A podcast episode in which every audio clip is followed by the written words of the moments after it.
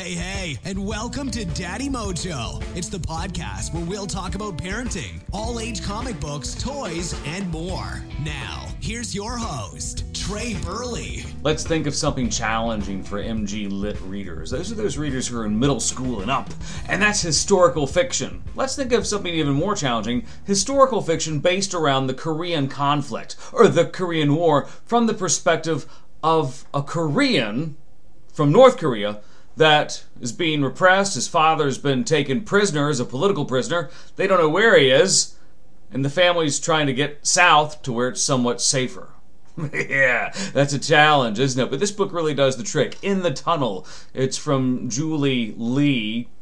And the way this book manages to keep MG Lit readers engaged in a topic that they won't even study until they maybe get to high school. And even then, it's going to be under duress for those AP classes. Some of the kids, now I have run across, in full disclosure, I have run across some middle school kids who study military. I mean, it's just their hobby. They read about military. And they've known a little bit about the Korean War. I imagine that some kids like that in high school will know that also, but very few will know about the Korean War. And this is really great because it's the, from the perspective of a family, specifically a young boy, Myung Gi, and he's a 14 year old boy in parts of the book and a 16 year old boy in other parts of the book. And that's what the book does so very well because it starts out when Myung Gi is a 16 year old and he's joined the South Korean army and he's trapped. He escapes from battle uh, because they were under fire, and he escapes down this this this basically a mountain and falls into a tunnel where he is trapped. Then you go backwards two years and you figure out why Myung Gi is where he got to be, where his family is, and the whole dynamics that brought everything to a head. So it's done in kind of a, I'll call it a Breaking Bad style, where there it's flashbacks. Every other chapter is a flashback or a flash forward, and that's what creates the tension in the book. Plus the brevity of the chapters. The chapters are pretty short. Maybe the longest chapter is five or six pages. Maybe. Most of them are around four or five.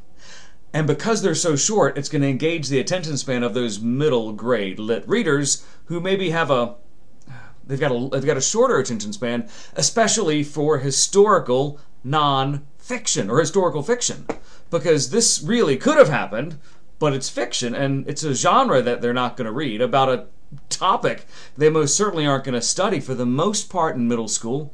Yet, it's a very engaging, entertaining book that's about the the power of resiliency, the the love of family, and a little bit to an extent about the Korean War and what happened. And that's I mean, uh, truth be told, my Korean my uh, my knowledge base on the Korean War is very limited. I've only read a handful of books about it.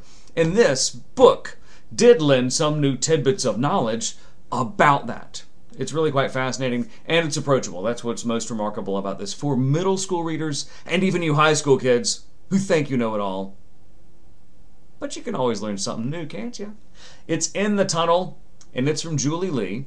It's going to be great for those kids in sixth grade, all the way up through high school, and even you adults who want a great book to read. Thanks for listening to Daddy Mojo. Be sure to tune in next time. For more information on any of the things we talked about today, just check out the website, daddymojo.net, or hit us up at Daddy Mojo on social media.